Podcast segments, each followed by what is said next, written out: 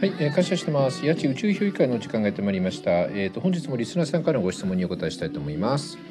えっ、ー、と本日のご質問なんですけれども、うんと嫉妬されるのが昔から嫌なのですが、えー、目立たないように生きているけど、やっぱり何かの片鱗が見える時があります。ひとりさんの考えに出会って、それもまた良しと思うんだけど、スルーが大事かなというご質問なんですけども。うーんそうね確かにねご質問者さんのおっしゃる通りね、まあ、スルーが一番だと思うんですけどね嫉妬する人ってねやっぱねもう徹底的に嫉妬ししてもらってねあの嫉妬し尽くしてねまあ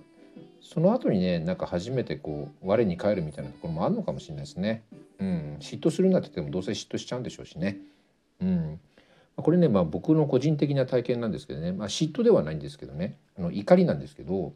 僕まあひとりさんをね知る前に、まあ、ある会社を辞めサラリーマンをね辞めたんですけどね。まあ、その辞める時にね、まあ、同僚もね役員もね、えー、と誰一つね誰一人ね私の味方してくれる人がいなくてね、まあ、その時はまあひとりさんを聞いていなかっ知って知らなかったんでね、まあ、未熟っちゃ未熟なんですけど、まあ、こんだけ会社に貢献してやのにしてやったのにみたいな感じでね結構ね怒りまくってですね、まあ、辞めて会社を辞めてから、ね、1ヶ月ぐらいね本当怒り本当に一日中怒ってたんですよ。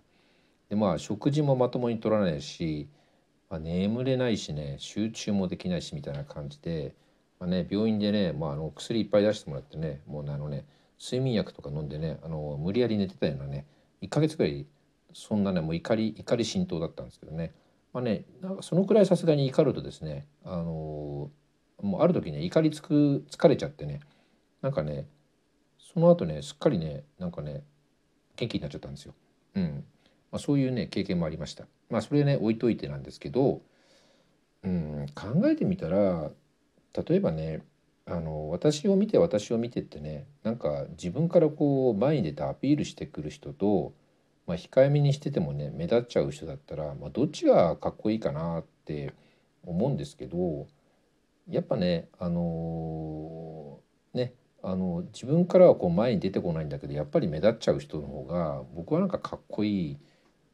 いいかなと思うんですよね。うん、だからまあこれ答えになるかどうか分かんないんですけどご質問者さんもねその嫉妬されてるっていうのは分かってると思うんで、まあ、それを、えっと、無視するとはで無視することはできないと思うんですけど嫉妬されてることをまあ意識してしつつも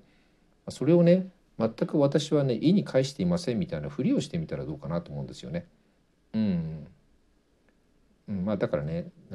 まあ、ある意味でゲームみたいな感じでもいいんですけど、まあ、周りがこう周りというかねあのある人がイライラしてるのをね逆に楽しんでしまうっていうかね、うん、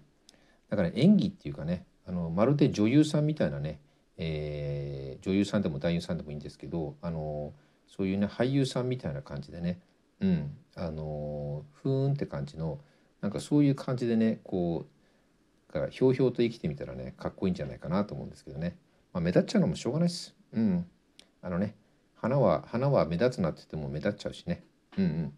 だからそういう花をね、えーと、めでてくれる人にね、え、花は見せてあげればいいのかなとは思うんですけどね。まあそんな感じで。それでは皆様ごきげんよう。